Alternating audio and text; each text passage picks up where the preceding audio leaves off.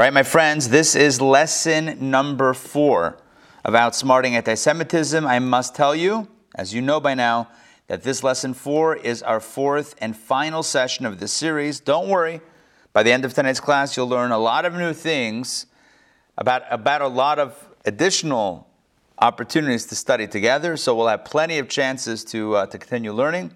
But I want to open up by, of course, thanking our generous course sponsors. Dr. Alex and Laura Doman, Dr. Joy Maxey, and Howard Feinsand. Thank you very much for the sponsorship, and thank you all for being part of this, this incredible journey as we open up and begin our fourth exciting session. Okay, so they tell a story about um, a big macher governor. You know what a macher is? A big macher. You guys know that phrase, big macher? Macher is, how do you translate macher? Macher is um, Big shot. a big shot. Yeah, a big shot, like a big, yeah. All right, big macher. So the big macher governor visits a, the small rural town in his state, middle nowhere. In Yiddish, we call this Yehupitz. Yehupitz, you know Yehupitz? It's that small town. Yehupitzville, sometimes it's called, just if you want to give it a little bit of a, of a title. Anyway, so this big macher governor visits Yehupitzville, and uh, yeah, so he's meeting with every, everybody. Comes out. I mean, it's not that many people. Everyone comes out, and they greet the governor. How's it going? Maybe he's looking to get reelected. Maybe he just wants a press up. Whatever. Either way, the media is there. The local media, which is a guy with a camera that goes like this. Does anyone have a camera that goes like this? I don't know. I just felt like that would be a thing. All right. Anyway, so he's uh, he's he's schmoozing. They used to do that for movie cameras. there you go. So, see, and they still had that old camera. So meanwhile, meanwhile, what, what happens? So the mayor, decides, the, the, the governor decides he's going to get, you know, he's going to get some good press here. So he goes over to the mayor and he says in a nice loud voice, not a whisper, he says, Mr. Mayor, tell me whatever you need and I'm going to get you whatever you need for your small town. He says, great. There's two very important things that our town needs. The governor says, fire away. Your wish is yours. He says, all right, first thing, we don't have a doctor. We don't have a doctor that, uh, that lives here, that operates here. We're reliant on, you know, other things. We don't have a local doctor. The governor says, no problem, whips out a cell phone, you know, pull, puts it to his ear, dials something, puts it to his ear, says, yeah, yeah, yeah, he has a conversation, closes the phone, done, taken care of. What's the second problem? Mr. Governor, there's no cell phone reception at all in this part of town. Yeah? You with me? Yeah? I'm looking for reactions. All right, I'm just waiting to see if it hits. Does it hit? It might hit. It did hit. It wouldn't hit. All right, my friends, here we go. So, uh, thank you. I heard Jerry. Thank you very much for the rim shot. All right, my friends, tonight you are in for a real treat. We have saved the best for last. And I mean that seriously because tonight's class is out of this world good. Tonight, we are going to deal with the most important topic when it comes to anti Semitism. And I'm sure you'll agree. And the most important topic when it comes to anti Semitism is simply this what do we do about it? Right? When anti Semitism rears its ugly head, what do we do about it? That is the topic of tonight's session. What do we do when we encounter an anti Semite or an anti Semitic action or rant? Now, it could be from anyone. It could be uh, something that's said or done by a politician, a celebrity, a business leader, a public figure, or a neighbor, or a relative, perhaps, a friend you thought was a friend, or a stranger. What do you do? Do you call them out? Do you name and shame? Do you protest and demonstrate? Do you do the most popular thing to do in 2021, which is cancel? Do you cancel? You hit the old cancel button. I've seen that, by the way. They have buttons now that you, they sell. You can actually, it connects with a USB to your computer. It's a cancel button. You hit it, boom, and that you know you think your meditative thoughts who should be canceled, boom, and you cancel the person. Is that perhaps the approach? Right? What is the most powerful and effective way to actually deal with anti-Semitism on the ground? In our previous sessions, We've explored lots of things. We've explored the origins of anti Semitism, the psychology of hate. We've talked about the power of faith and trust and positivity. We've talked about the many faces of anti Semitism and modern expressions of anti Semitism. But today, in our final session, we're going to learn, again, the most important thing what to do about anti Semitism.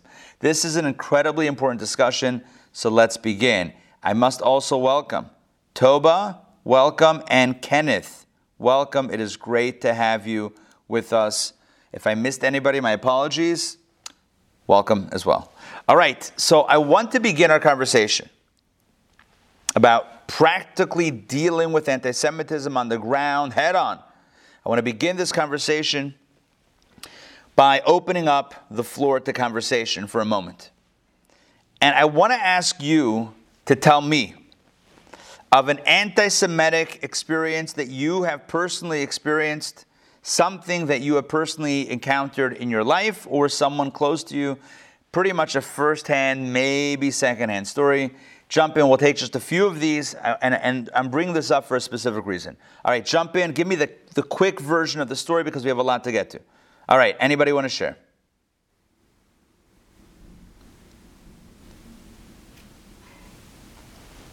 Don't be bashful. Just hit that unmute button. Boom.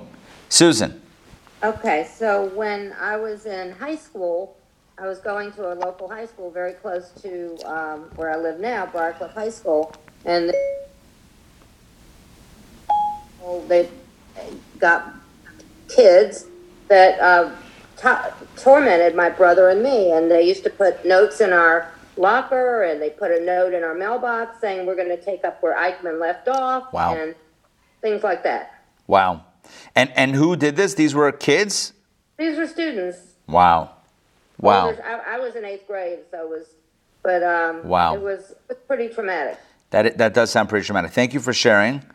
Okay. Any more stories? Any more first-hand or second-hand stories? Ezra. Oh, um, This was like back in the sixties. Uh, Brenda and I were riding home on the school bus. I would think I was probably seventh, eighth grade. And, uh, some kids looked at us. Well, She was, she wasn't even Jewish. She was Catholic. I was Jewish. We were good friends. And one kid said to me, dirty kike. Wow. I had to go home and ask my mother what a kike was because I had no idea. Right. You know, that I was, uh, Right. it was a pejorative. So you know, it was uh, that was back in the '60s. So it was Right. a good time ago. But uh, you know, anti-Semitism in, in Alabama was rampant. Yeah. Okay. Thank you for sharing that. Thank you. Since we're an older couple, we have many stories.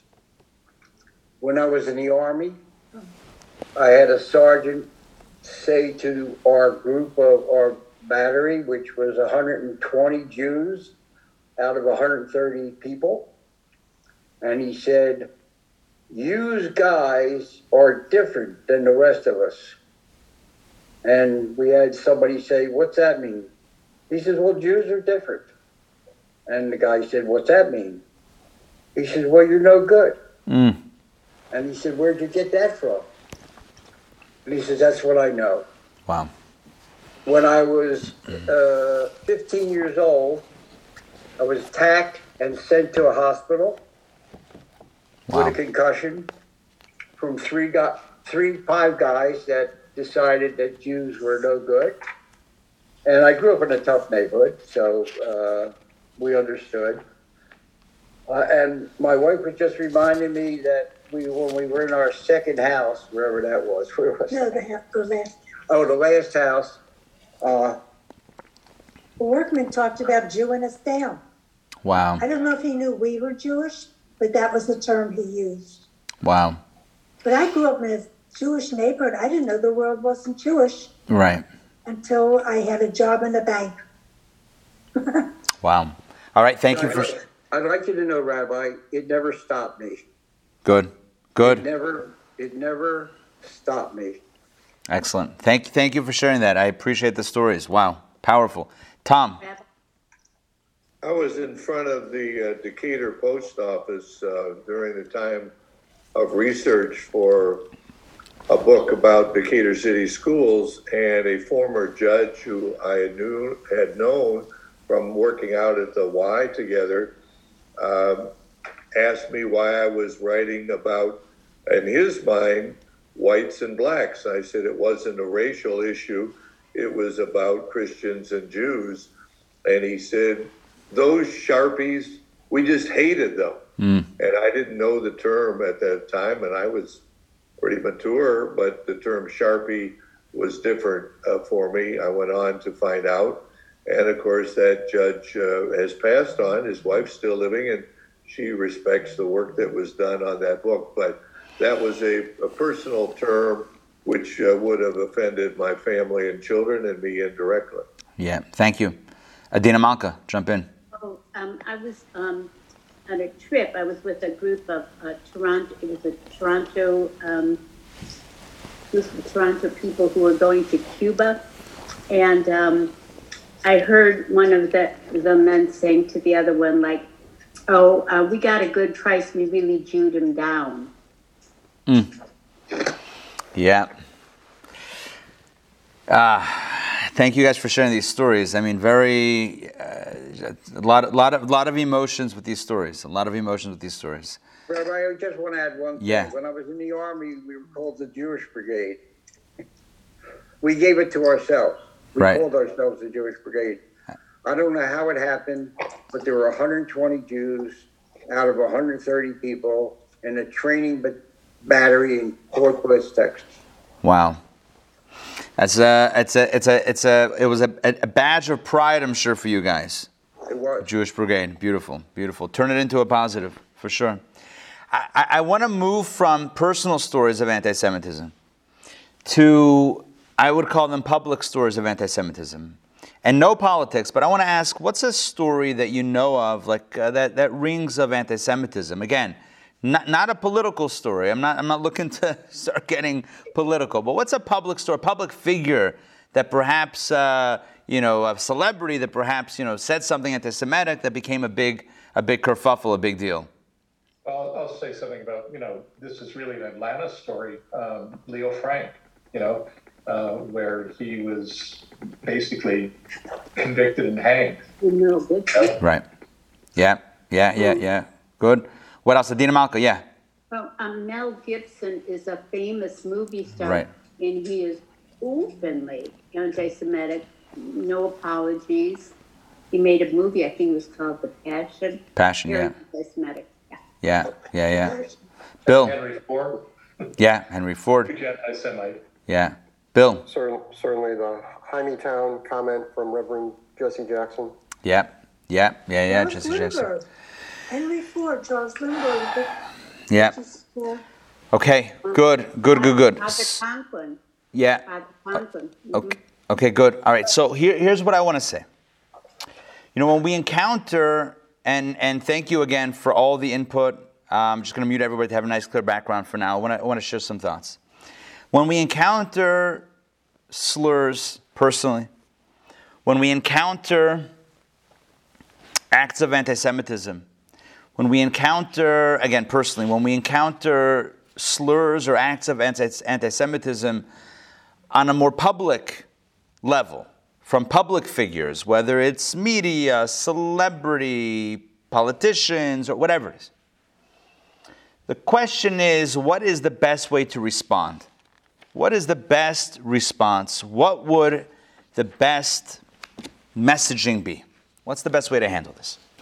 What I want to do to open up this conversation, because I want to share very specific Jewish teaching. It's not the only teaching, don't worry. I'm not presenting the only approach tonight, but I want to pre- present what I think will be perhaps a novel insight into how to handle anti Semitism in a, in, a, in a clear and effective manner. It's not going to work all the time, but this is a major teaching. In order to, to jump into this topic of, of, of this approach, how to handle anti Semitism, I want to go back in time 50 years, 51 years, almost 52 years, to January of 1970. Little background for two years, I'm sorry, for two decades, France had been supplying arms, weapons to Israel. It had been the primary supplier of weapons to the state of Israel. Shortly before the Six Day War in 1967, Israel had ordered and paid for 50 Mirage fighter jets built in and supplied by France. That was the order, and it was paid. Can you imagine even paying for your order? And then that's yeah, that's that's a good thing. So what happens? just before, shortly before the outbreak of the Six Day War, the president of France, Charles de Gaulle, and I believe there's an airport named after him. Yeah? Happens to be in, uh, in France. Charles de Gaulle announced that he is suspending all weapon sales to all sides of the conflict. Now, that action disproportionately affected Israel for the negative because the other sides in the Six Day War, in, the, in that conflict, for example, Egypt and Syria, were being supplied also by Russia and primarily by Russia. So their, their, the hit that they took in France not supplying the, um, the weaponry, the arms, was much less than Israel's than the hit that Israel took. Be that as it may, that embargo stood for a few years. Fast forward to the date or the time that I, t- that I told you before, January 1970. There's a new president in France. His name is Georges Pompidou. And Pompidou announces in January 1970 that France will be selling Mirage fighter jets to which country? Libya. Pompidou announces he's selling French built Mirage fighter jets to Libya, a sworn enemy of Israel. He announces this even as he continued the arms embargo to Israel. So I want to read to you the New York Times write up of this situation. I'm going to you have it in your books, page 116. I'll put up the text on the screen so we can read it together. All right, here we go. Okay? Mirage to Libya text number 1 from the New York Times, January 10th, 1970. After much hesitation, French officials acknowledged tonight that about 50 Mirage jet fighter planes would be sold to Libya. The confirmation of the sale was expected to provoke sharp protests from Israel. The Israelis suspect that the planes will sooner or later find their way to the fighting fronts. The French Defense Ministry reaffirmed the French embargo policy of selling no arms to the countries directly in conflict Israel, the United Arab Republic, Jordan, and Syria and said that they were convinced that Libya sought to supply her own forces. Israeli fears of the Libyan mirages is based on a conviction shared by some French experts that the Libyan Air Force in its present state could not absorb such numbers of a highly advanced plane. The fear is compounded by the aggressive stance taken toward Israel by the new revolutionary military regime, which has been in power in Libya since early September. The plane sold to Libya is believed to be the Mirage 3, the same type as the 50 built for Israel, but placed under embargo in 1967. The Israelis are expected to find particularly galling the fact that they have been denied about the same number of planes now made available to a hostile Arab country. Are you with me on the story? Does the story make sense? Yes? Anybody remember the story? Yes? Yes? Okay? Yeah? So this is what's going on. And Israel and Jews are incensed, right? How? Now, by the way, the Times got it wrong or their information was wrong. Either way, France ended up selling to Libya not 50 planes, the 50, 110 Mirage fighter jets. Not 50, 110 for the Libyan army. Yeah, as we say in Yiddish, shkoyach. Thank you very much. Wonderful. And to the Israelis, it was clear what's going on here. This is a workaround, and it's anti Semitic, and it's dangerous, and it's an existential threat, etc. The question is, the question is, you're there January 1970, February 1970. What are you going to do? What should, how should world Jewry respond? How should American Jewry respond? How would you respond? Let's open up the mics. Open up. What would you say? What would you do? Jump in. What would you say? What would you do? There was a, there was a boycott. A, a, boycott. Good. Boycott yeah. France. Excellent. I remember that. Yeah. What else? What else? What, what, what would you say if, if, if uh, Pompidou visits the U.S.? Yeah, what should we do? There were demonstrations also. Demonstration, protest. Again, they didn't have the language in 1970 that we have in 2021. Cancel France. Cancel Pompidou, right? Big banners. That's it. Take them down. And, and, and here's what I want to say. We're going to come back to this. We're going to come back to this story a little bit later. We're going to see what happened and see most importantly, what the Rebbe said about this in 1970, right, right as, as this was going on. You will be shocked. I believe you will be shocked at, uh, at, at, at the narrative, but we'll, we'll get back to it in a little bit.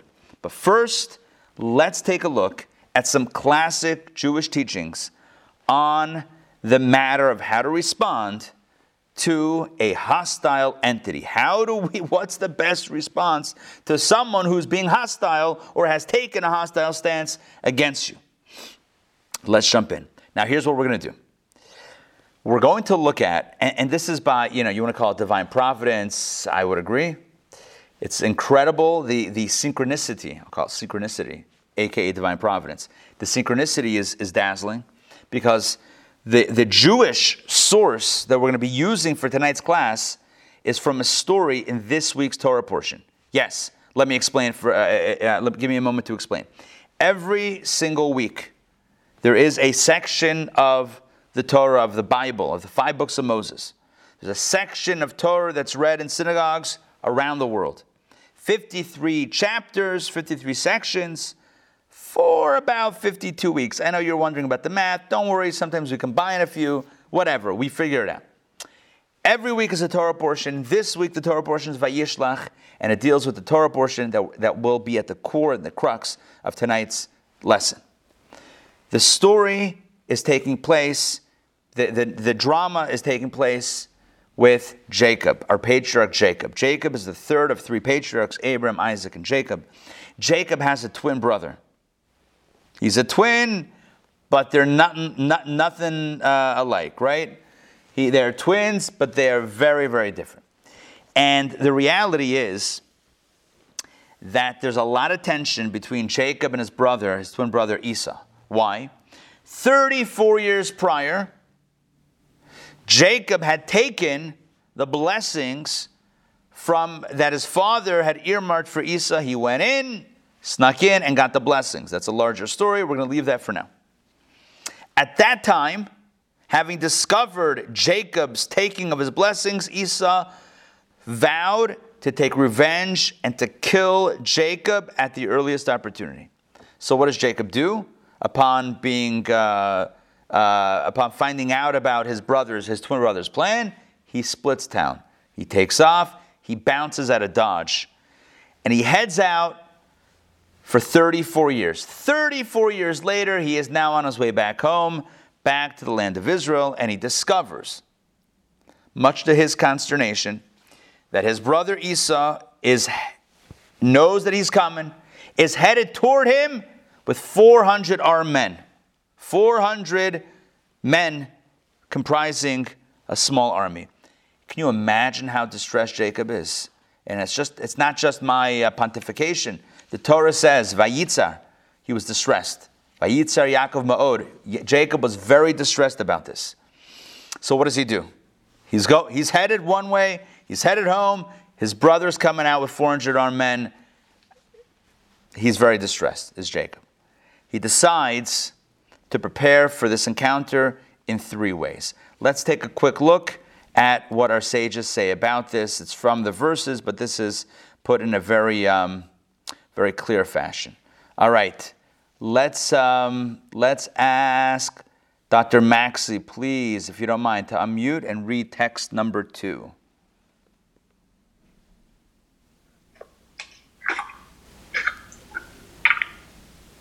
Jacob prepared himself for a three pronged response a prayer, a gift, and armed struggle. Thank you. The Midrash, and it's pulled straight from the verses, the Midrash consolidates Jacob's response into three prongs, a three pronged, three pronged response, not attack, but response. He prayed, he was prepared for armed struggle, and he gave a gift. So let me break this down. So, number one is he prayed to God. Yeah, number one, he prayed to God. Say, God, protect me. You promised me years ago you would protect me. You know, deliver now, please, and you know, I'm humbled uh, for all the gifts that I've had, but please grant this one request for protection, etc. So he prays.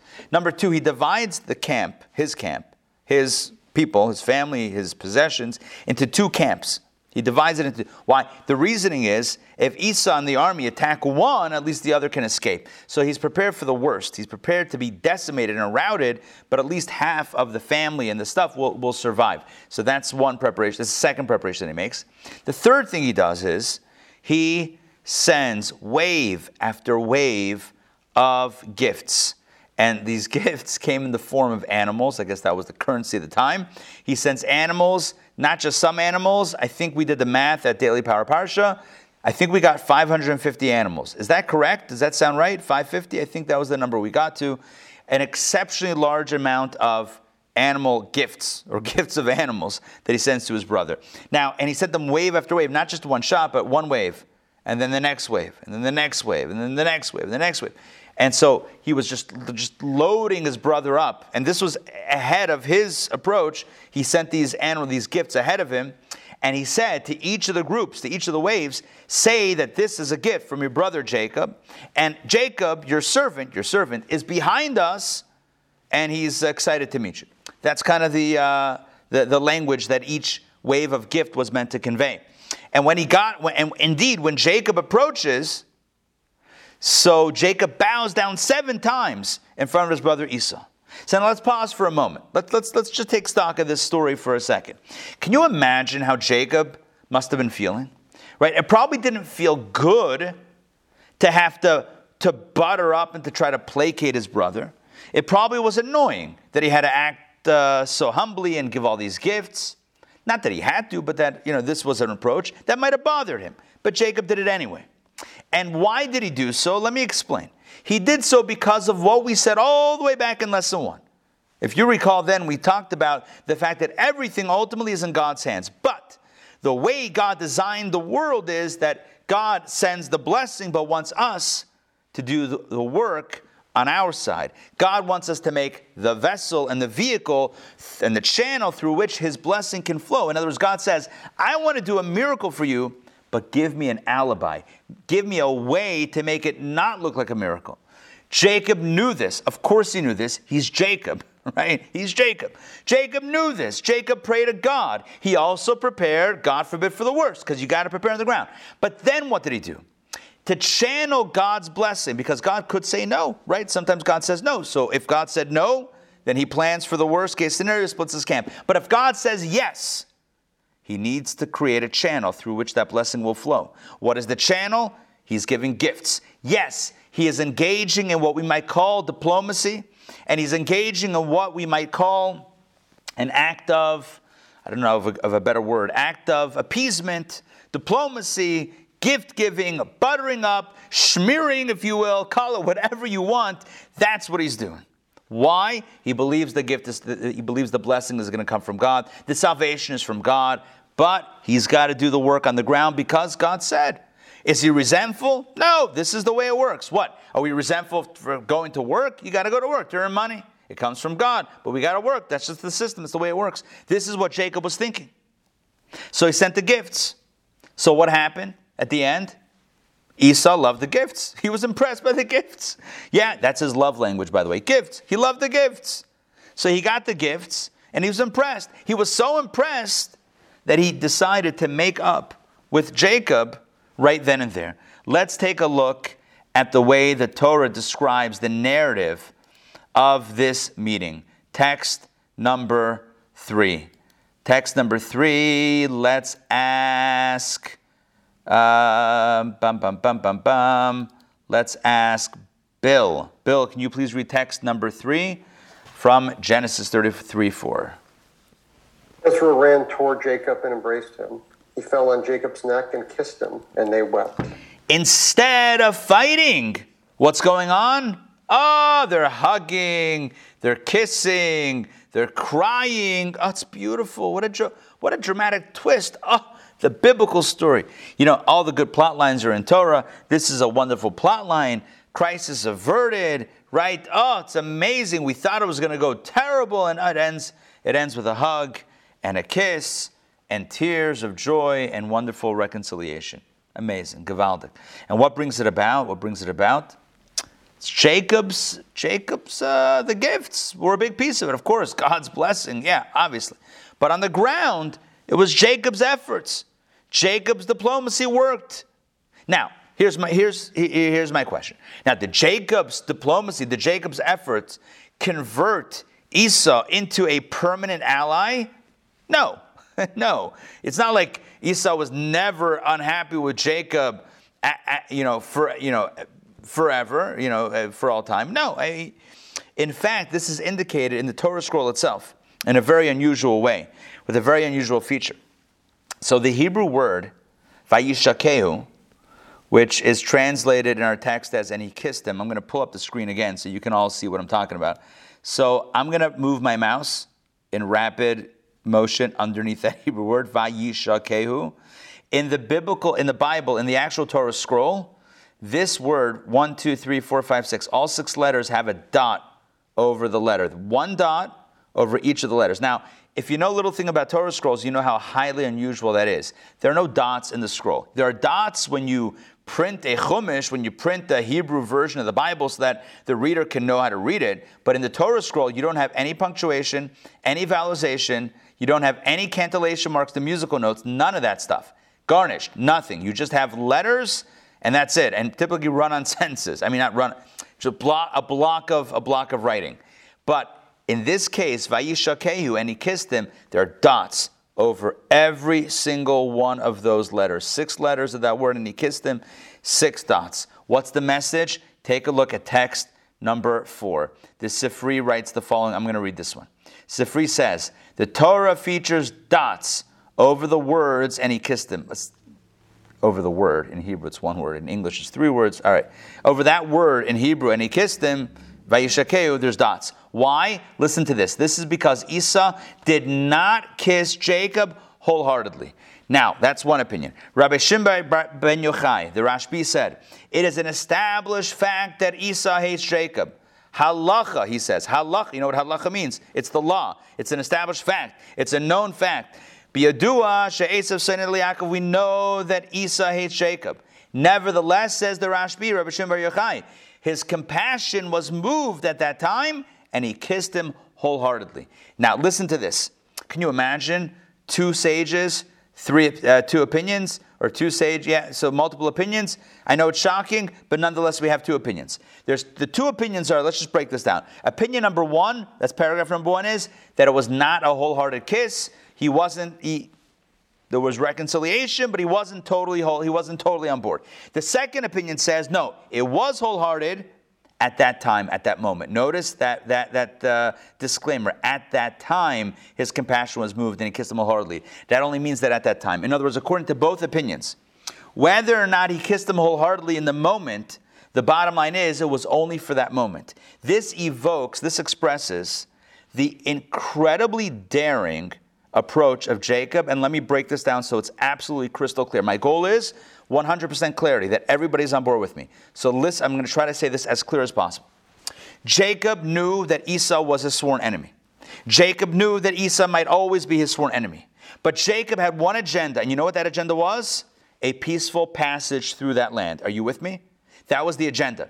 And Jacob knew to achieve that on the ground, the best approach would be not to pick up a sword, not to pick up a gun, not to pick up a social media account and cancel, but to send gifts and a peace. Are you with me on that? Crystal clear? The goal was the, you know, sometimes we're, we're, we're so, ah, I'm, in, uh, I'm indignant and I have to say something and blah, blah, blah and, and we end up losing. We might win the battle and lose the war. And, and we, might, we might win the argument, but lose the, the, the, core interest. What is the interest? What is the position that we have here? The position for Jacob, it was clear what his position was. He needed to get through that piece of land where his brother was blocking safely. He did what was needed. Now, is it groveling? Is it a weakness? Not to Jacob. Jacob knew that God's in control. He has to do what he has to do on the ground to get through that he demonstrated the art of diplomacy, the art of, of, of, um, um, of dealing on the ground with, uh, with someone who might otherwise be hostile, how to how to how to work with somebody to get what you want from them. Even if it's only in the moment even if later on they might regret it or later on they might you know still not be so happy it doesn't matter. I got i, I got what we needed for the safety of my family for the safety and the future of the jewish people. That's what he got. In other words we'd call that a victory for jacob. What happens if he comes out guns blazing? What happens if he comes out oh you're going to fight with me i'm going to fight with you God knows what, what might have happened. He took an approach that was rational and reasonable. He worked with what he got, and he got the results that he needed. All right. Um, let's jump into Tom. I see you have your hand up. Jump in. Would you mind going back and showing the particular phrase in the six dots? I don't see it in the text. The dots are, yeah, unfortunately, and, and I'm, I'm a little baffled by the lack of the dots in this context because the whole point is the dots, but uh, the dots don't, don't appear here. Um, the word the word is right here, Vayisha Kehu. I'm putting my mouse slowly around it. That's the word, the six letter word, Vayisha Kehu. But you're not going to see dots here.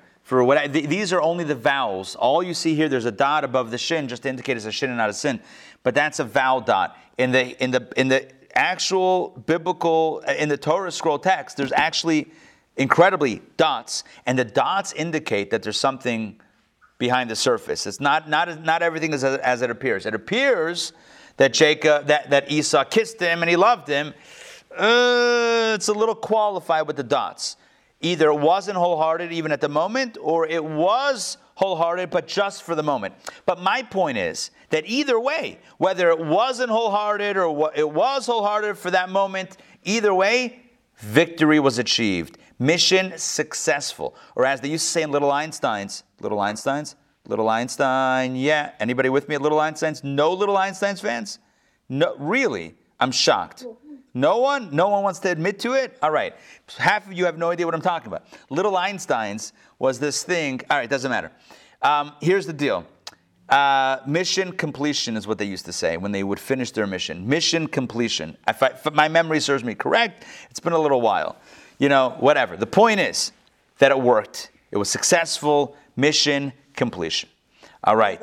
Yes. When Sadat was coming uh, to meet with Menachem Begin. We know Menachem Begin knew Torah, and he did daven.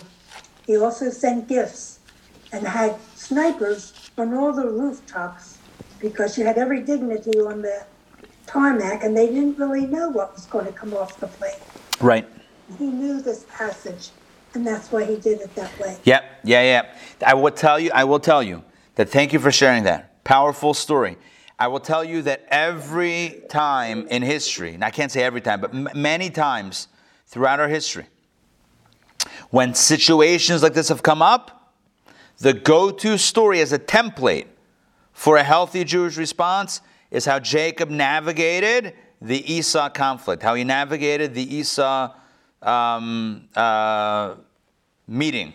That becomes a template, as we'll see soon. Beautiful text about how that becomes the, a, a, model for how to respond. Um, Ray, did you want to jump in? Yes, I do. Um, First of all, hold on, hold on. Before you start, Ray, it's great to see you, and love seeing you, and good health. All right. Thank you. Uh, I'm not sure it's this story, but I thought it is that actually Esau bit him. That he bit his neck, and it was like, is there, that not true? There is a tradition there is one opinion in the Midrash that says that Esau tried to bite him, but he wasn't successful. But again, different. Di- uh, see, three Jews, three opinions. That's the third opinion. But, and that's that's also hinted by the dots according to that other opinion. Vayishakeyu, vayinashcheyu, that he that he bit him. It's a it's a it's a it's a different type of. But we're going to stick with these two and draw a lesson from it. Again, there's many Shivim Panim Torah. Torah has 70 facets. So we're going to stick with, with, with these two opinions. And the two opinions are that he kissed him, either not wholeheartedly or only wholeheartedly for the moment. Either way, it doesn't matter. Jacob got what he needed from, the, from that experience, from that encounter, and he got through safely. And I just mentioned before that, this, that, that, that throughout our history, Jews have often turned to this story as a template for how to respond. I want to share my screen with you once again. You have it in your books as well, but take a look at this beautiful, um, I think it's the, oh, from Nach- Nachmanides, but quoting the Midrash, text number five, page number 121. Here we go. The Midrash relates, says Ramban Nachmanides, the Midrash relates that when Rabbi Yanai, oh, let, let me pause for a moment. Who is Rabbi Yanai? Rabbi Yanai was a rabbi of a Talmudic scholar, Talmudic sage, who lived in the third century of the Common Era. He lived in the, in the 200s. Okay? So, and Rabbi Yanai had lots of dealings with the Roman government. You know, the Roman Empire was, the, the Romans were controlling uh, where the Jews lived, so there was a lot of negotiation. So when Rabbi Yanai, the Midrash says that when Rabbi Yanai would set out for a meeting, listen to this, with the Roman government, he would first, before he headed to that meeting, he would first read the passage in the Torah regarding Jacob and Esau. The sages had a tradition that this passage was a guide for our exile. You see that? How to engage in relations with a possibly hostile force. This is the template, Jacob and Esau. Therefore, when Rabbi Yanai would visit the rulers of Rome for communal issues, he would consult this passage to follow the advice of the wise Jacob. It is indeed appropriate, says Nachmanides, for all generations to study his approach, Jacob's approach, and to adopt it in actual practice. Now, which part of the approach was he so was Rabbi Yanai so enthralled with? Which part, which part of the approach are we meant to use as a template for all, as Ramban says, all generations? Which part? The prayer, the preparing for the worst, the diplomacy, all of the above? I would say all of the above. But one big piece of that is the diplomacy. One big piece of that is the acts of appeasement. One big piece of that is navigating with gloves, with kid gloves, the situation. No need to, to do something that causes a powder keg to explode. No reason to make things worse, just to make a point, just to get something off your chest, just because it's a chutzpah. How dare they? They need to know. We got to be smart about this. Jacob was smart. He prayed to God on his own. He divided the camp on his own. What did he do in front of Esau? He sent him gifts. He didn't send him a letter, a Hallmark card, and I've seen this in the stores. It says, haha, I got the blessings, right? Take the L. He didn't say that, right? Okay, I was kidding. That's not a Hallmark card, right? But that's not what Jacob says to Esau. He doesn't say, ho ho, I've been enjoying the blessings for 34 years. How's it going without the blessings? That's not what he did. He didn't provoke him. What he did was, he gave him gifts and bowed down to him and called himself your servant. That's what he did. Why? Strategically. Strategically to get what he needed from that encounter. This becomes a template that has been followed throughout Jewish history. And I want to share with you the power of persuasion and influence over force. There's a story, countless stories. We're going to focus on several of them in tonight's class. So, number one is a story with Rabbi Shimon Bar Yochai, the same rabbi that said before that Esau did kiss him wholeheartedly, but only for that moment. Okay, that same Rabbi Shimon Bar Yochai, the great Rashbi, he had a very complicated relationship with Rome. Super complicated. Talk about a complicated dynamic. That was a. He hid in a cave with his son for 13 years because the Romans were trying to kill him. Do you know this? The Rashbi hid in a cave for 13 years? Yeah? Okay. Anyway, he had a very complicated relationship with, uh, with Rome. At the same time, he used to go on diplomatic missions to Rome. Take a look at text number six. Take a look at text number six. I'm pulling this up on the screen so we can all see this together. All right, let's ask Susan, Susan Baker. Please read uh, text number six. Take it away. Can you hear me? Yes. The Roman government once issued a decree that Jews may not observe Shabbat, circumcision, and family purity. The Jews said to themselves, Who should go to Rome to solicit annulment of the decree? Let Rabbi Shimon Bar Yochai go, for he is experienced in miracles. So, thank you. So, what happens here is that we have a decree from Rome against Shabbat, circumcision, and family purity. And so, who's the one that's sent to go to annul the decree to try to diplomatically negotiate here? Rabbi Shimon Bar Yochai. What happens at the end? Let me tell you the story. And you're going to love this story. So, first of all, there was a rabbi, a Jew, who, sn- who infiltrated Rome to, and pretended not to be Jewish to try to annul the decree in a very creative way. He said to the he said to some government officials, he says, "I don't get it. Let the Jews do this. It only hurts them. Circumcision will make them weaker. The laws of family purity will make sure they have less kids. And Shabbat means they're less wealthy. They're not working a day of the week. It's, why do you care? Why? This is good. This is good for the Romans. It's bad for the Jews. Let them keep these mitzvot. Let them not work on Shabbos. Let them circumcise themselves. Let them keep the laws of family purity. It's good. Well, and, and for temporarily they, they, they suspended, they halted the decrees, but then they found out that this guy, that this supposed, you know, you know, clever guy was actually Rabbi Ruvain of the Jews, and they're like, ah, all right. So they brought back the decree. So finally, the Rashbi goes, crazy story. The Rashbi, I'm calling him Rashbi, Rabbi Shimon Bar or Ben, same thing, Aramaic Hebrew. Bar Yochai Rashbi, it's the acronym of his name. The Rashbi goes to Rome and, and he meets the emperor, or something happened to the emperor's daughter. She got sick. The Rashbi healed her. It's a crazy story, wild story. The, the emperor was so impressed that he helped his daughter and he annulled the decree. You know what the message is? The same Rashbi who's a little cynical before, he was a little cynical. He said that Esau didn't really, he said he kissed him wholeheartedly, but only in that moment, but not, you know, it wasn't a long term thing.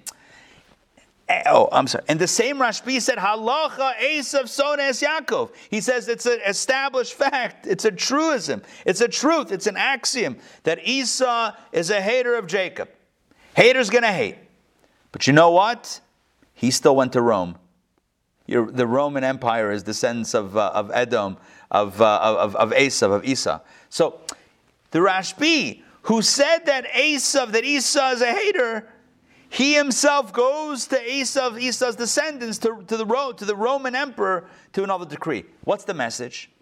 You can believe that they hate, they're an anti Semite, da da da. But you can still persuade. We believe in the power of persuasion. At the end of the day, people are people. At the end of the day, you make it worth someone's while. ah, it's fine, they'll overlook something, whatever. The key is, and this is, this is a big idea. And, and, it's not always going to work, and it's not always the right approach, but very often it is. And very often we make the mistake of becoming so indignant and table pounding that we end up hurting ourselves. We end up creating worse enemies, and we push someone into a corner to dig their heels in so they'll never get out, as opposed to giving them an option to get out of their own hate. Are you with me on this? Does this make any sense? Yes, I think it makes a lot of sense. I, I'm not the only one that thinks it makes sense. So far, we've seen Jacob thinks it makes sense. Rabbi Yanai thinks it makes sense. the Ramban says it makes sense. The Rashbi thinks it makes sense. All right, so we have a lot of a lot of we're in good company if we think this approach can make a lot of sense. Now, throughout medieval times, throughout the Middle Ages, Jews in Europe, in Central Europe, had a lot of challenges lot, a lot of navigating hostile governments and establishments and rulerships and emperors and holy emperors of Rome, Batman, and all this stuff. It was a lot of navigation, a lot of navigation. And there was, in many communities, at many times, there was a job almost of one individual who was called the, and these people their job was to appeal to the ruling powers, to advocate in a diplomatic way as ambassadors of, of the Jewish people, of the Jewish community, to whatever, whoever was in charge. These were people whose job it was literally to engage in diplomacy. These were known as shtadlonim. You know the word hishtadlut? You ever hear that word hishtadlut? That means like making an effort, putting in you know, effort on the ground. Anyway, shtadlanim were those that put in this effort of diplomacy, engagement, you know, conversation, appeasement, etc. They were also they're also known sometimes in a derogatory way, which I'll explain in a moment, as court Jews. Have you ever heard that term, court Jews? Oh, he was a court Jew. It's a court Jew? These were Jews who would go to the court or the courts of the kings and the emperors to beseech on behalf of the, of the Jewish community. In your books, on page 123, you can open it up and reference it. There's a figure 4.1, famous Jewish advocates in Central Europe in the Middle Ages. You can look at the bios, look at the cities, and look at what they did. I'll put, pull it up on the screen also. Why not? Hey, screen share is free on Zoom. Yeah, Jewish advocates in Central Europe, 1500 to 1800, Hanover, Worms, Heidelberg, Württemberg, Prague, Vienna. You see the names here. I want to focus on the first name here on the left. Is my is my um does the arrow get larger? As, yeah, is that is it a large arrow over there? You guys see that? Doesn't matter. Okay, whatever. Joseph, Yosef of Rosheim. Yosef of Rosheim, he was a rabbi and one of these shtadlonim, somebody who advocated on behalf of the community. He advocated on behalf of which community? The community, the Jewish community in Germany. And he was active in the 1500s, the first half of the 16th century, 1500 to around 1550 is when he was active. And which court, which court did he show up at? The court of the Holy Emperor of Rome, Maximilian the first, and his grandson and successor, Charles V. Maximilian the first and Charles V. That's who this Joseph of Rosheim went to and appealed to and, and sought appeasement from. Now, I need to share this. Charles, these were no Jew lovers. Maximilian I, Charles V, are you kidding me? These, these, these individuals didn't love Jews. Charles V was also a grandson on his mother's side. He was a grandson of Maximilian I on his, on his father's side. On his mother's side, he was a grandson of, drum roll please, King Ferdinand and Queen Isabella of Spain. And you might recognize those names. They're famous in history. But they're also famous for signing off on the expulsion of Jews from the entirety of Spain in 1492 on the ninth day of Av. Unironically. On the 19th of Av, uh, sorry, the 9th of Av, Tisha B'Av, the 9th of Av in the year 1492. So there was no love lost there for the Jews. These, these were people that didn't love Jews. Yet, and this is huge, Rabbi Yosef of Rosheim worked relentlessly for decades to advocate for the Jewish community in Germany. And he went where? To these individuals who were in charge. He advocated, he put in time and effort and money into this. And he was successful. By and large, he was successful. I want to share with you, and he wrote a book about it. He has a memoir. He writes about his own personal, Yosef of Rosheim from the, from the, from the 1500s. He wrote about this. And, and I'll share with you what, what one such recollection. All right, let's do this. This is text number seven.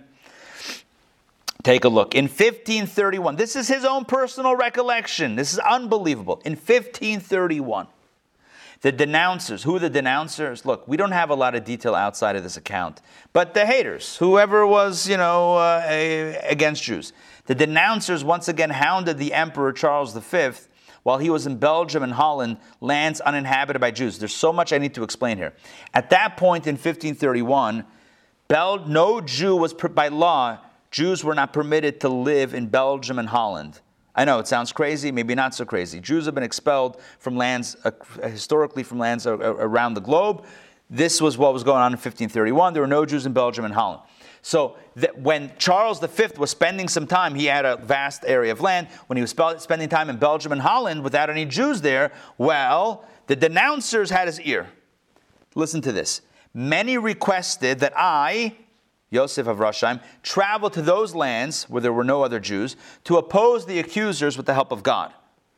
I was at the court of the exalted emperor for four months, from the first of Adar until the first of Sivan, pursuing the interests of the Jewish communities. Although Rothroyd, Who's Rothroyd? Um, we don't know. Uh, the, the great historians are not sure. There are some, uh, some opinions as to who it might be. I have one source that says it might have been. It might have been the mercenary Martin van Rossum, who was a mercenary who might have had an anti Jewish agenda as well, or he might have been caught up in, in this mercenary's crosshairs, whatever it is. But we don't know exactly, although uh, Rothroyd attempted to swallow me alive and to bring about my demise. God, in His great mercy, sent His messenger and saved me from His hands and from all those who sought to harm me. Let's continue inside. At that time, says Yosef of Rosheim, I had an audience with the emperor in his private chamber. I spoke to him for as long as I needed, and he responded sympathetically. During this period, when I had free time and was secluded in my room, I authored a book entitled The Sanctified Path. All right, my friends, this is what's going on. This is what's going on. And uh, what picture do we have here? What is this picture of? An edict prohibiting the Jews from lending and changing money. All right, I don't know that we need to show that right now. Uh, just caught my eye over here. All right, back to back to our narrative. What's happening here is we have a guy who is the advocate for the Jewish German community, and he's going to the emperor. He's going to meet with the Holy Roman Emperor Charles V in a land in which there's no Jewish community, there are no fellow Jews. It's dangerous, it's treacherous. He's meeting with pretty much a Jew hater, more or less. I mean, this guy, oh, I probably should have explained. Charles V was not only the Holy Roman Emperor, he was also the King of Spain. And you know what was going on in 1531? You probably know what's going on in 1531 in Spain, yeah? You guys know? Something called the Inquisition, where Jews are being murdered. Found out, yeah, yeah, Inquisition. They were inquiring who was really Jewish under the cover. Yeah, okay. So he's presiding over murders on some level, mur- executing Jews in Spain, and yet he's meeting with this Jew in Belgium and Holland who's negotiating on behalf of the German Jewish community. It's crazy. But it's, it was effective and it was what needed to be done. Is there another approach? Should he have come out guns blazing? I mean, it wasn't even possible then. I mean, that, that wasn't a thing. But either way, he understood that this was an, an approach that could be effective. And this is what happened. It was effective, and he got the result in this situation. Now, this shows the power of, of, a strategic diplomatic approach. Is it always going to work? Of course not. We have many examples where it doesn't work. One famous example is back to 1492, back to the expulsion of Jews from Spain. I don't know if you know this, but Rabbi Don Yitzchak Abarbanel, right? You know the song that was made about him? Abba ba ba ba Barbanel, Abba ba ba. Joking. Anyway, the Abarbanel, the great Spanish um, uh, scholar and sage and advisor to the king, he was very wealthy. He had three meetings with King Ferdinand of Spain. Three meetings to appeal to him after the edict was signed to reverse, to undo the expulsion before Jews were kicked out. He met with the king three times to try to put the brakes and undo this horrific decree for the Jewish people that disrupted so many countless lives, hundreds of thousands of lives, and, and just, just totally decimated Jewry over there. He tried to stop it, it didn't work. Didn't work. He failed, and the expulsion went along. Some say it was because of, of Queen, uh, Queen, Queen Isabella that she just she told her husband, "Don't listen to the Jew." Some say it was Torquemada you know Thomas de Torquemada, the uh, famous inquisitor? You guys know about Torquemada? Yeah? Some say that he busted in in middle of, um, of an impassioned plea from the Abarbanel, and he said to, he said to the king, Judas sold him, referring to Christ, for 30 pieces of silver, and now you want to sell them again. He was basically saying, don't, don't let the Jews, yeah, don't let the Jews off the hook. That was his. That some say that's what Torquemada uh, said. Uh, whether that happened or not, it's unclear because from the Jewish source, the Abarbanel writes about his efforts and his failure. He doesn't include that piece of it. There's a legend about that statement from Torquemada, but we don't have this in our own sources, so who's to know what exactly happened and why his uh, attempts failed? But nonetheless, the point here is that an honest appraisal, an honest report is that sometimes, oftentimes it worked, Sometimes, sometimes this approach didn't work. We're not always guaranteed success. But what we are seeing is a bit of a pattern here, and that is that when you're dealing with somebody who more or less is a hater, more or less is, a, is somebody that's, you know, could be considered your enemy, do you choose to go all out and wage a war or a more diplomatic approach? And it might feel like tail between the legs. It might feel like, you know, a, a weak approach, but it's not. It's a smart approach. It can be. Not all, it can be a very smart approach, very calculated, strategic approach to get what you want without any shots fired. All it costs is a little uh, schmearing. That means a little greasing the wheels, and you're done. Yeah, there's a, there's a benefit to this approach. Jacob knew this. The great Rabbi Shimon Bar Yochai knew this. Rabbi Akiva knew this. Rabbi Yanai knew this. Rabbi Yosef of Rosheim knew this. The greats of the greats knew this, and they did it, and so did so many others throughout our history. Now, I got to tell you a secret. I got to tell you a secret. The premise of this approach, the premise of this approach that with the right positioning, you can get what you want even out of someone who has expressed hostility towards you or toward your position in previous times, that, that notion is predicated on a simple belief, and I'll try to say this as clearly as possible. The belief is that people are very complicated. that's, the, that's the truth. People are complicated. What I mean is that even as someone spews hate, they might not really believe that fully and truly and deeply. It might just be something they're saying or something they're doing for whatever reason, but it could be there's still something, there's still a part of them that you can appeal to. Are you with me on this? The, the notion that someone is wholly and purely evil, no conversation to be had, it's going to be a waste of time, it's a very extreme and rare case.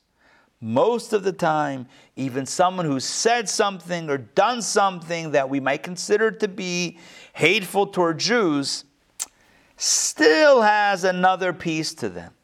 This is not just theory, it's backed by science.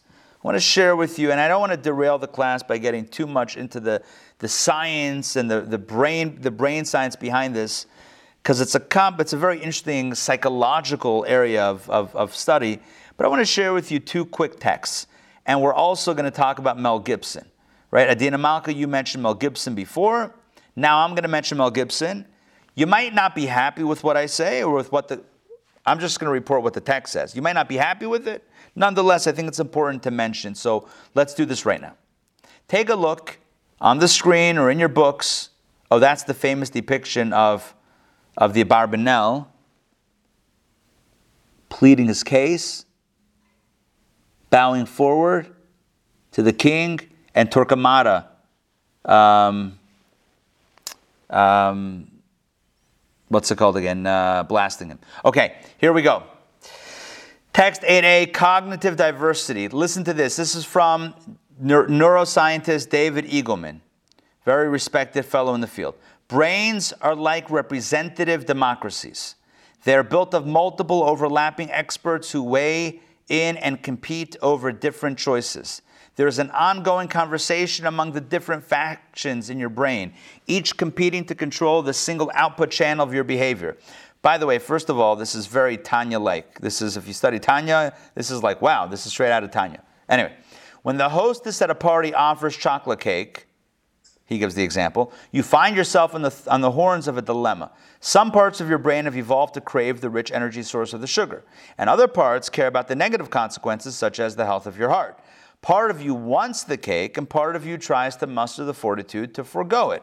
The final vote of the parliament determines which party controls your action. That is, whether you put your hand up or out. As the French essayist Michel de Montaigne puts it, there is as much difference between us and ourselves as there is between us and others. In other words, we don't have a single opinion inside of ourselves. Our own brains are very split. Welcome to the real world. It's not so clear cut, right? We have this idea and that idea inside our own brains, conflicting ideas. And he cites the example of Mel Gibson. Text AP. And again, I want to be very clear here. Just because this is in the book, just because this is a text, doesn't mean we have to buy it, or just because, sorry, David Eagleman says it, doesn't mean we have to buy it and agree with it 100%. But there's a point that's brought out that I want to focus on in a moment. Returning to Mel Gibson and his drunken tirade, we can ask, we can ask at least, whether there is such a thing as true colors. We have seen that behavior is the outcome of the battle among internal systems. To be clear, I'm not defending Gibson's despicable behavior, but I am saying that a team of rivals' brain can naturally harbor both racist and non racist feelings. Alcohol is not a truth serum. Instead, it tends to tip the battle toward the short term, unreflective faction, which has no more or less claim than any other faction to be the true one. What's interesting about this, and again, you can choose to apply it if you'd like to Mel Gibson or not. I have no agenda. I have no skin in the game. I have no dog in this fight. I, I don't, I don't, I, I'm not weighing in on Mel Gibson. I think it's a fascinating idea that people can harbor conflicting sentiments. They could harbor some hateful and prejudiced sentiments and some not. And, and both might be true. Just like we might want and not want chocolate cake, we might feel the notion of, you know, that bias is not right and not okay, and still feel also parts of us that tend to be a little biased and a little bit prejudiced. That doesn't make it okay. The point is, human beings are complicated. Why am I bringing this up? What? To, to, to justify Gibson? No. I'm trying to, third time I've said this. No, that's not the point. Here's the point. The point is that when you're dealing with somebody who has said or done something that you deem to be hateful to, to Jews, anti Semitic, the idea that we're, that, we're, that we're pushing forth in this class is the idea of, first and foremost, working in a diplomatic way to influence as opposed to estrange the other. How to influence, how to get their ear to influence as opposed to create a distance. And you might say, but how to influence an anti Semite? Aren't they beyond repair? Aren't they beyond any hope? To this is what I just quoted with Eagleman. And that is that, there, that there, we, we, we might choose to believe that there is a part of that person, there's a part of their brain, a part of their inner being that gets that that is wrong, that gets that hateful rhetoric is wrong and prejudice is wrong. Again, not letting anyone off the hook, right? Consequences should be consequences, but, but, can we try to reason? Can we try to influence? Can we try to educate? In most cases, the answer is a resounding yes. This is Jacob's first approach. This, perhaps in many cases, ought to be our first approach. It's very tempting to call out and boycott and cancel the one who you think is a hater. It's very tempting. It's very, um, it feels good.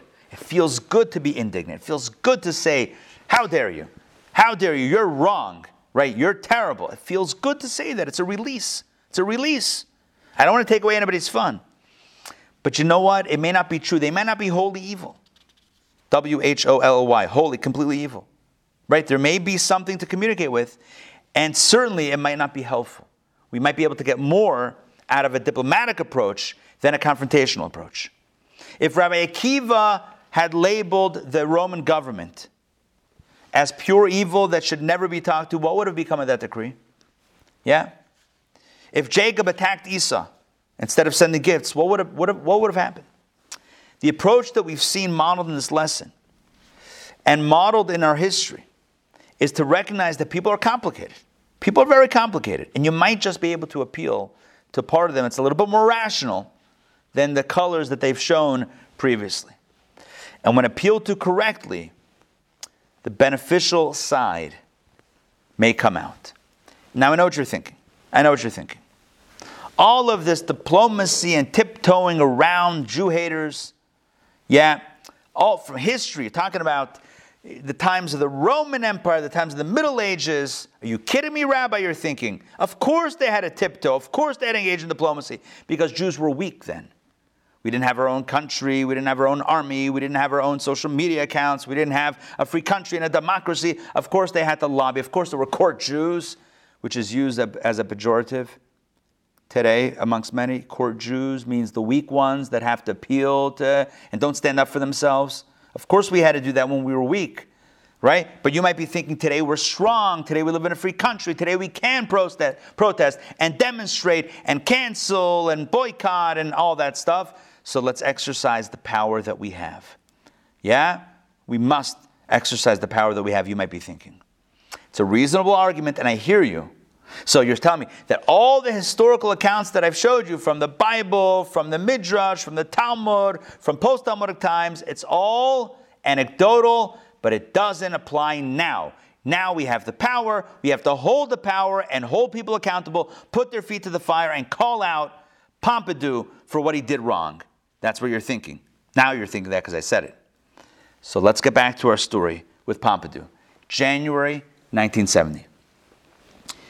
France announces, Pompidou announces that he's going to be selling the French built Mirage 3 fighter jets. Not to Israel, that, that embargo is still on, but to Libya, a sworn enemy of Israel. Immediately, protests erupt. Pompidou, at some point, a month or two later, visits the US and he's met with fierce protests. This, understandably, angers Pompidou, and I know what you're thinking. He deserves it. Let him be angry. Let it, face the music. You you so you you cut off Israel and supply Libya. Take the heat, bro. You dish it, you got to take it. You might be thinking that. You might be thinking that. Hold on, hold on, hold on. Let's take a look at some text here. The first text is from the New, from the New York Times. March 3rd, 1970. This is all, we're documenting the story historically, article by article. Text number nine, I'm going to read this. President Nixon made a hurried trip to New York yesterday to apologize to President Pompidou, who was angered by what he termed insults to himself and his wife during pro Israeli demonstrations touched off by his state visit to the United States.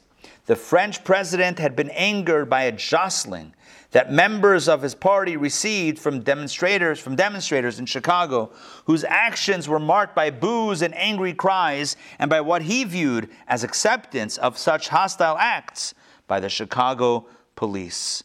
Pompidou is angry, he's incensed. Nixon has to apologize. And again, you might be thinking, good for you, Pompidou. You deserve it. You anti Semite, you get what you, you, you reap what you sow. You cut off Israel. You sell the, the planes to, uh, to, to Libya.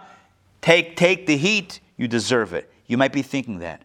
And I want to tell you that although that might feel good emotionally, might feel good to vent, it might feel good to shout, it might feel good to wave, to shake your fist, but we got to be smart.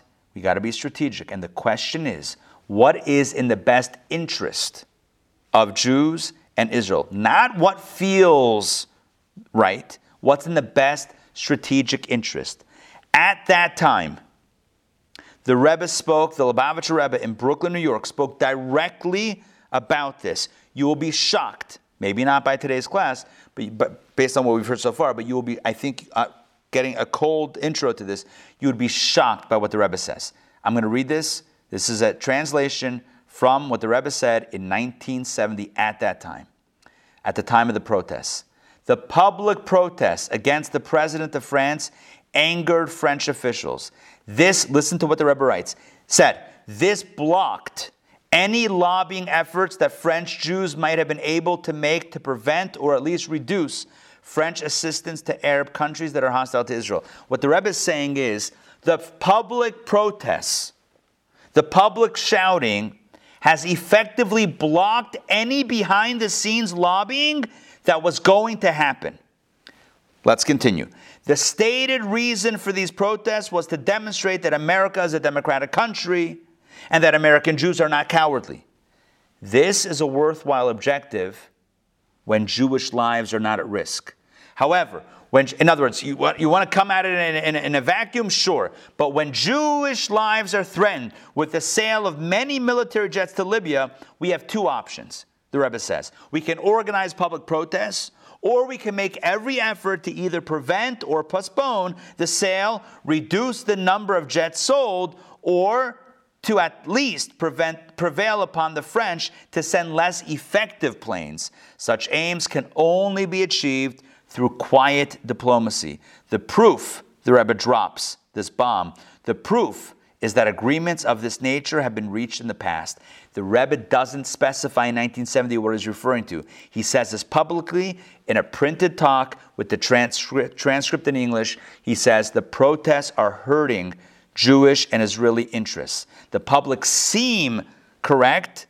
Sorry, the protests seem correct, but they're actually hurting the cause. It's backfiring. It's, it's, it's backfiring because at this point, the president is now no longer going to entertain the quiet backdoor negotiations of diplomacy. The public doesn't know what goes on behind closed doors, but the Rebbe drops that line. There have been deals in the past. What was the Rebbe referring to? During the embargo itself, France was still selling to Israel quietly. You didn't know that, did you? You didn't know that. The Rebbe knew that. The Rebbe was close with Israel. The Israel prime ministers and presidents reached out. We had in a previous class. The first person of contact was the Rebbe sometimes. The Rebbe knew what was going on behind the scenes. The Rebbe said, You're ruining it by these protests. Yes, you have democratic right, no problem. You're incensed, you're angry, you want to show the. But you want to be effective in saving lives?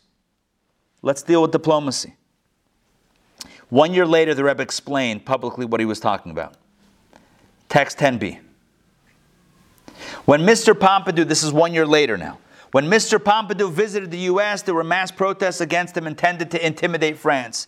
This effort backfired. It can now be said, the Rebbe says, I can now reveal that despite the French embargo against selling arms to belligerents in the Middle East, the French president had allowed the sale of small arms and light weapons to Israel, items that can be sold without attracting publicity. You hear that line? That's a bombshell revelation. France had been selling arms to Israel on only Israel even during the embargo. However, as a result of the demonstrations, the approval for such sales was withdrawn. After some time, when he was no longer being disparaged, Pompidou, that is, he resumed dealing with Jews behind closed doors and reinstituted the small arms sales. He also arranged for 300 Jews to be able to leave Egypt. All of this was accomplished without demonstrations and without publicity. The Jewish media, that's Israeli media, was warned against disclosing any of this, and we only know of this from the non Jewish press. Uh, from the Gentile press. The conclusion we must draw from this case is that we do not influence anti Semites by constantly yelling at them, you're an anti Semite, you're a thief, you're a murderer. You want to shout? That's how you shout. That's not how you influence. Rather, engage them in diplomatic conversation. Listen to this. Listen to this last line. Although such individuals are well aware of what we think about them, they are nevertheless human beings and wish to behave like human beings. In other words, they may have shown some anti-Semitic tendencies, they may have acted in a way that you don't think is right, etc., etc., etc. You want results. Oftentimes, not always, not listen, there is no such rule that is hard and fast and and and and and and, solid and, un, and, and immutable. Every rule has an exception. This is no exception, right? This rule is, is the same. There will be times in which you do need to take a strong and solid and no, whatever. But with Pompidou, the Rebbe clearly said that this effort backfired. Pompidou stopped selling small armaments to Israel. He got angry and it didn't work, and it only t- it took more time and more effort to get him back on track, and it ultimately backfired. There were, there were plans in place, there were people in place, there were diplomatic efforts in place, and the big noise didn't ultimately benefit anyone on the ground. This is, yeah, this is, um, this is a powerful statement of the Rebbe's perspective. I need to tell you one more story. Jesse Helms. You remember Jesse Helms? Senator from North Carolina, Jesse Helms? For years, for years, Jesse Helms was considered to be an anti-Israel, had to have an anti-Israeli Israel position. He consistently voted against Israeli interests. He voted against all foreign aid to Israel. He sharply condemned Israel's invasion of Lebanon in 1982. He was considered to be the anti, one of the anti-Israel senators. Okay. Fast forward to 1984. 1984, President Reagan signs a proclamation declaring the Rebbe's birthday, the, Hebrew, the Rebbe's Hebrew birthday, as Education Day USA. Shocking, right? Maybe, you, maybe some of you know this the, the, the President of the United States, along with both houses, signed into proclamation, or proclaimed, that the Rebbe's birthday be Nash, uh, um, Education Day USA, and the rationale was because of the Rebbe's call for education and the Rebbe's value in education, not just Jewish education, mind you, but universal education for all children in the United States. Until this very day, by the way, all presidents since have proclaimed the Rebbe's Hebrew birthday, every year changes, as Education Day USA. You can look it up. So 1984, the uh, Chabad in Washington, D.C., threw a party, through, through a, uh, a dinner, a bash, an event, celebrating the proclamation of Education Day USA and the Rebbe's birthday. Great. Well, many, many uh, uh, um, politicians attended, including one such, Mr. Jesse Helms. Well, Alan Dershowitz, you know Alan Dershowitz? Yeah? Okay. Alan Dershowitz gets wind that Jesse Helms was at this Chabad party, yeah, celebrating. Okay. He writes a letter. Alan Dershowitz writes, I heard the story from Alan Dershowitz myself. Alan Dershowitz wrote he spoke at a, at a thing that I was at. Alan Dershowitz, yeah, sends a letter to the Rebbe saying, How dare you, essentially, how dare you honor Jesse Helms, who's a hater of Israel? The Rebbe replies in a letter saying, Okay, time out. First of all, Chabad didn't honor Jesse Helms. Chabad was throwing an event and Jesse Helms showed up. It was open to politicians and he showed up. So that's clarification number one. Number two, and most importantly, the Rebbe writes in the PS.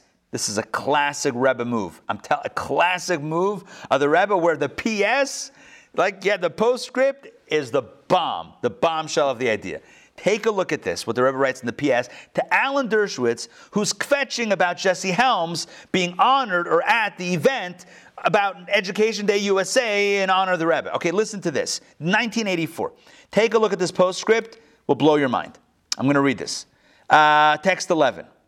Okay, here we go. I trust, writes the Rebbe, you will agree that in regard to persons of influence, whether in Washington or elsewhere, the first objective should be to persuade and encourage such a person to use his influence in a positive way in, be, on, in behalf or on behalf of any and all good causes which are important to us. We should welcome every public appearance which lends public support to the cause, especially when there's a likelihood that it may be the forerunner of similar pronouncements in the future. I hope you're appreciating what the Rebbe is writing to Dershowitz. My experience with such people, though I have never per- personally met the said person, Helms, has convinced me that politicians are, ge- listen to this line, politicians are generally motivated more by expediency than by conviction. Wow right, has a, a, bigger truth ever been stated, right? Politicians are motivated more by expediency than by conviction. In other words, their public pronouncements on various issues do not stem from categorical principles or religious imperatives. Hence, most of them, if not all, are subject, subject to change in their positions, depending on time, place, and other factors. I believe, therefore, writes the Rebbe to, to, Dershowitz about Helms, that the proper approach to such persons by Jewish leaders should not be rigid. As a rule, it does no good to engage in a cold war, which may often turn into a hot war.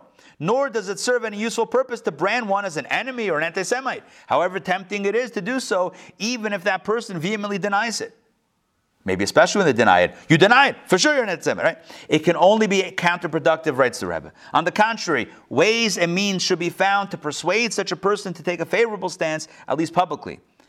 We haven't too many friends, and attaching labels, etc., will not gain us any. Instances abound where the approach advocated above produced good results. There is surely no need to point out to you that responsible Jewish leaders consistently cultivated good public relations, indeed, even cordial relations with President Carter and his predecessors, going back to President Roosevelt, regardless of their sometimes openly negative feelings toward Jews and Jewish causes.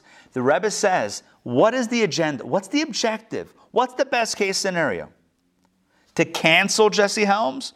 or to get Jesse Helms to support Israel? What's the best case scenario? B, to get Jesse Helms to be a supporter. Well, th- then don't cancel him. Don't, don't, don't smear him. Don't engage in some measure of talk, education, diplomacy, some sort of talk. By the way, Dershowitz when I heard him speak by the Chabad, uh, by Chabad event, he spoke about this story, personal story, and he said he saw with his own eyes the most remarkable thing happened. What happened? Jesse Helms went from being one of the most anti-Israel senators to one of the biggest supporters in, in the Senate. One of the biggest supporters in the Senate turned out to be Jesse Helms later on after 1984. Now, is it because of, of, of, of his event with Chabad in 1984 on Education Day USA? Who knows? Who knows? The point is, though, that oftentimes the carrot works better than the stick. And we know this. It's like the famous parable with the sun and the wind. You know this one? The sun and the wind are talking about how to get the guy, the guy's walking with a jacket, and they're talking about how to get the guy to, um, to, ta- to influence him to take off the jacket. Yeah? So the wind says, I'll show you, I'm gonna blow, I'm gonna blow the jacket off of him. So the wind starts blowing. What does the guy do? Puts on his jacket even, pulls his jacket even tighter. Are you with me on this so far? The sun says, Let me show you how I'm gonna do it. The sun shines brightly, it's very hot, and what happens? The guy takes off his jacket. We can try with negativity, with anger, with angry rhetoric. And you know what? The anti Semite, the, the, the person who has exhibited some anti whatever it is, might hold on stronger to that position. Shine a little light, a little advocacy, a little education, a little diplomacy. The next thing you know, you might be dealing with a friend and not an enemy. This has happened before. I have already in this class six, seven, eight, nine examples of this in the his, ancient history as well as today. So let me sum up what we've learned today. Today we learned one approach to dealing with anti Semitism head on. It may not be our intuitive approach, but it's a very highly effective approach that has a long standing place within Jewish tradition. We learned that oftentimes what feels good is not necessarily what's best for achieving the Jewish objective or what's best for the Jewish community. While we might want to call out and cancel the, cancel the Esau's of the world, a more diplomatic effort is, mo- is very often more effective. So here are three practical takeaways. Number one, let's be slower to name and shame and demonize public figures. It's often better to work with them than to try to fight them. The same is true, number two. The same is true with our personal interactions, with people who've expressed anti Semitic sentiments to us. Now, not always, again, every rule has its exception. This is no exception. Best ideal approach is to engage in real conversation. I, I have to tell you that many of you have told me privately about your experience with anti Semitism and how you then spoke with somebody who said a negative comment, who said a pejorative, who uttered a slur, and said, Let me tell you why that's offensive. And was a, were able, you were able to see, to achieve some sort of breakthrough, some sort of understanding with that person. Not everyone that says something negative is purely and wholly evil, irredeemably evil. It's not the case. Human beings are complicated and they are pliable. We can work with people, right? We know ourselves, right? We can, we can grow and learn. Best approach, ideally, is to engage in conversation and resisting the urge to vilify, cancel, and utterly condemn. Number three, and I just mentioned this, but I want to specify it let's recognize that people are not static. People are always changing, they're always growing. Everyone has the ability to change in the long term, if not the short term, or at least to adopt publicly a more peaceful, reconciliatory stance in the short term, like Esau. He may not be a lifelong lover of his brother Jacob, but in the short term, he let him pass through peacefully, and that was a victory. I want to conclude this course with one final point. Give me another 60 seconds. The point goes back to the story of Purim. That's our go to space. In every class we've mentioned that holiday. I want to end with this. Haman, in his lead up to the decree against the Jewish people, Haman talked about the Jews in the following fashion. I'm going to share my screen and show you the text. The wicked Haman, I'm calling him wicked, right? I'm canceling him. Haman writes the following There is, here we go. Haman told the king, There is one nation that is scattered and dispersed among the nations throughout all the countries of your empire. He referred to the Jews as scattered and dispersed. What does that mean, scattered and dispersed? The simple understanding is the Jews are infiltrating. They're everywhere. They're scattered and dispersed. They're everywhere. You got to root them out and get rid of them. That's a simple explanation. The deeper explanation is he was saying that why is it that the Jews are vulnerable? Because internally they're scattered and dispersed, because they are fragmented, because they are not on the same page. A people divided is a people that are not strong. A people divided fall. United we stand, divided, we fall. This is true in every nation, every people, every group, every family. Right? It's broken on the inside, one flick, and the whole thing shatters. This is what Haman says to the king. The Jews are vulnerable because they inside their own tents. They are broken. They are, they are not unified. On a pragmatic level, divide and conquer. On a spiritual level, God's blessing exists in a place of peace. Baruchenu avinu kolonu ka'echad. God blesses us when we get along with each other. Parents give whatever the kids want when they see the kids getting along. When the kids are fighting, parents are less likely to give the kids a treat. That's the way it is. It's a nat- natural thing. No different spiritually as well. Here's the point. We talk about today how to deal with the anti Semite and how to diplomacy and, and, and, and education and advocacy and all that. It's great. I want to end off with this one point. Let's strengthen our ties with each other inside the tent. In addition to focusing outside and how to deal with the external force, let's look inside and let's be kinder to each other. Let's be more understanding of each other. Let's recognize that everyone has a different perspective. I'm talking about within our own ranks. I'm not talking about outside. This is true outside also. But within our own ranks, sometimes it's so divisive. It's like the woman who goes to the post office, yeah, to buy Hanukkah stamps. And the clerk says, um, in which denomination? And she says, even in stamps, there are different denominations, right? Okay, you're with me on the joke. The point is that Jews are oftentimes so fragmented for no reason, just because we can't see eye to eye. Such a minority of a minority, such a shared interest, shared, shared, and we, we can't get along sometimes. And it's, it's sad. And so I want to end off with this. Let's strengthen our bonds with each other. Let's do whatever we can to be united as a people and see eye to eye with each other. Let's not turn on each other. You know, some Jews are going to battle anti Semitism by hitting the synagogue and, and studying and praying. Some people are going to go to the army and fight. Some people are going to advocate on, on, at the White House and in Congress. Some people, and respect the other. That might be not, maybe I'm the scholar and you're the advocate and you're the warrior, but let's respect each other. Let's not look down. Oh, the religious, they're wasting their time studying and praying. Oh, the secular, that it's enough fighting already. Enough fighting. It doesn't do anyone any, any, any, any, any benefit. Let's recognize that there are different personalities and different approaches. Let's respect each other. Let's get along with each other. This is the, what Esther, if you recall, what Esther says to Haman, uh, sorry, Mordechai, sorry. Esther says to, to Mordechai upon hearing the decree, she says, I'm going in to the king. I'm going to fast for three days. She says, Lech kenos es kol yudim. Go and gather the people and pray and fast for me.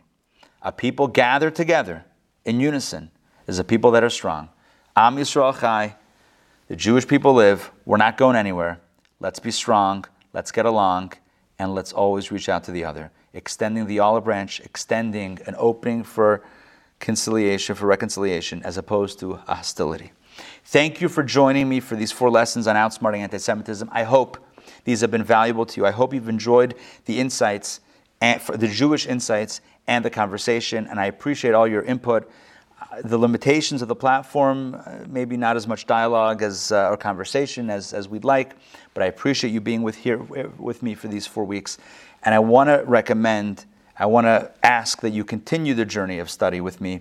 We have upcoming, incredible upcoming opportunities to study and to engage, to, to be with the community, to help out those in need, and to explore our own spiritual paths and everything in between. So I'm going to mention a few quick things. Number one, the next JLI, Jewish Learning Institute course, is taking place, like a course like this, will begin January 25th and 27th. The course is called, and you're going to love this, meditation from Sinai. The, and I'm going to show you, after we're done, I'm going to show you a quick 90 second video trailer of this course. The course is all about Jewish understanding and practicing Jewish meditation as distinct from other meditative paths. There's a unique form of Jewish meditation. We're going to explore that with six weeks of meditation. Okay, that's number one.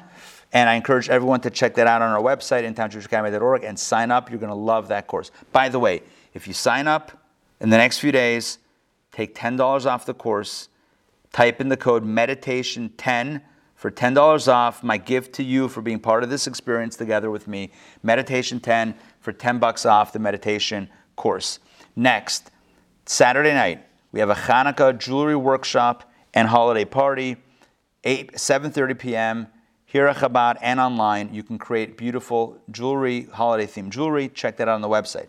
Oh, Sunday afternoon, we have a special day, a mitzvah day, meals of love, cooking and preparing meals for the residents, for the people that are in Rebecca's tent, shelter, women without homes, um, a shelter that is in conjunction with Shearith Israel, a local synagogue in, uh, in Morningside. We are teaming up together to prepare meals for those in need. It's a tremendous mitzvah. Please pitch in and help out our own community on Sunday. You can volunteer, you can help sponsor a meal or two on the website, again, intownjewishacademy.org. We have a special celebration Sunday, Sunday evening for the 19th of Kislev. Stay tuned for more information about that. If you haven't yet received it, stay tuned for that. Next, we have a Kabbalah class, Kabbalah of the Matrix, coming up in December. And finally, I want to mention one more thing. In January, I believe the date is January 11th, we are having a live online event, a live Zoom event with Australian Kabbalist, Rabbi Laibl Wolf. We've had him in the past. He's amazing.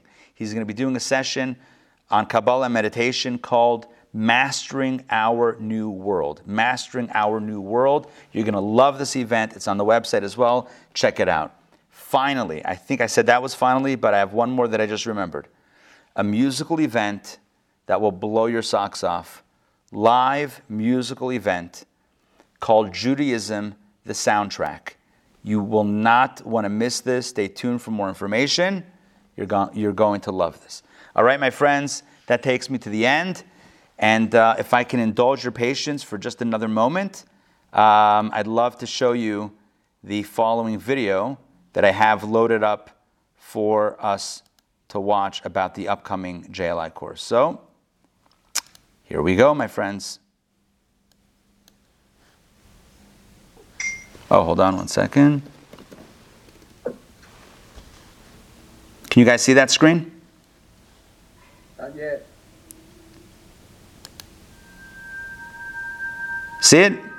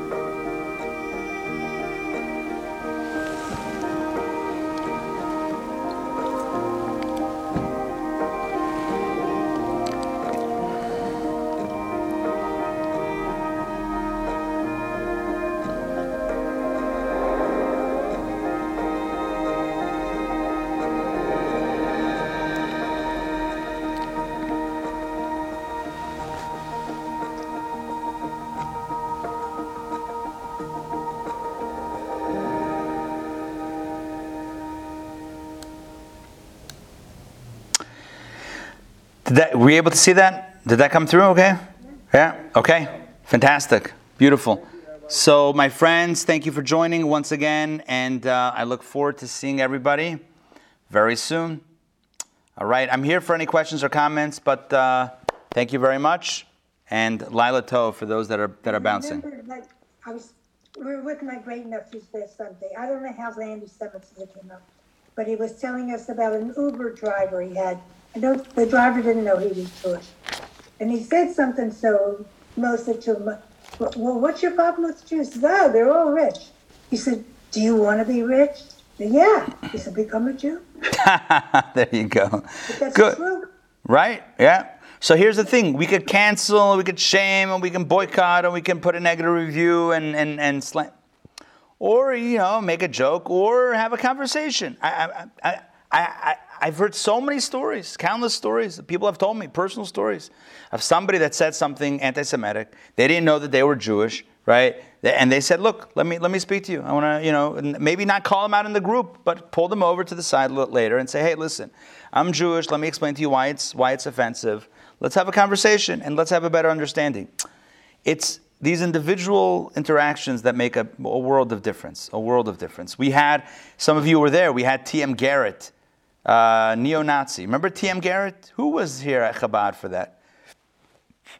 Yeah, BC before Corona, right? Before COVID. BC in the uh, in the Ken. It's good to see you, Ken. It's good to see you in good health. Amazing. Thank you. Amazing. I saw you smile. I, huh? Can I offer you a little bit of information Sure. about Thomas Edison and uh, Henry Ford? They were both anti-Semitic, and they were buddies. Okay, and they worked on electric cars together, which that project failed because at that time gasoline was so cheap and had a much more extended range. Um, I thought you, you let, I'd let you know that. Interesting. And one of the time you said the experiences about anti-Semitism. I was down in Florida with a buddy of mine at this bar in a rural area. I, I didn't know it, he knew it. And there was this song that came on the jukebox. And it was a very anti-Semitic, you know, F the Jews, Mm. get, get Jews get out of the uh, pub or show, whatever the hell it is. And uh, hey, you want to know what I did? I asked my buddy, I said, look, I said, first of all, we need to get the hell out of here. And second of all, uh, do you happen to happen to have any extra hand grenades or, or dynamite sticks? no, I'm just joking. I, well, I Right. just got out of it. Right. Yeah. You know, Yeah. Well, you, you probably felt like you didn't want to give them business. And and look, what it's, it's very it's very important that I that I reiterate. Not every time is uh, is it going to be so feasible to engage in these diplomatic uh, um, efforts, but but very often that is a way that's more effective and more, uh, more long term effective. So Right. good. Thank you for sharing, and it's good to see you. Good to see you in good health. It's good to be here. Good. Bitch, and checking. That's it. That's it. Okay. All right. Any other questions, comments before we close it out? All right, my friends, it's great to see you all. Chazak, chazak. Be strong, be strong. And let's, uh, let's remember to stay strong internally. When we're strong and united internally, that goes a long way. All right, Lila Tov. See you guys soon. Take care, everybody. Thanks for being part of it. See you.